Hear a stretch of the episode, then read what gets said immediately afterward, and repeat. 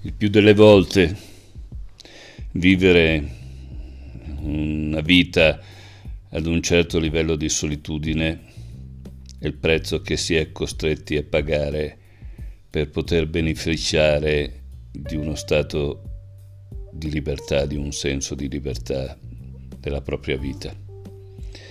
Perché infatti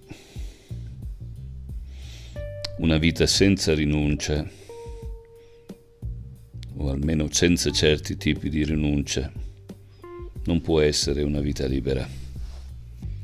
Quanta più rinuncia riesci ad accettare e tanta più libertà avrai guadagnato.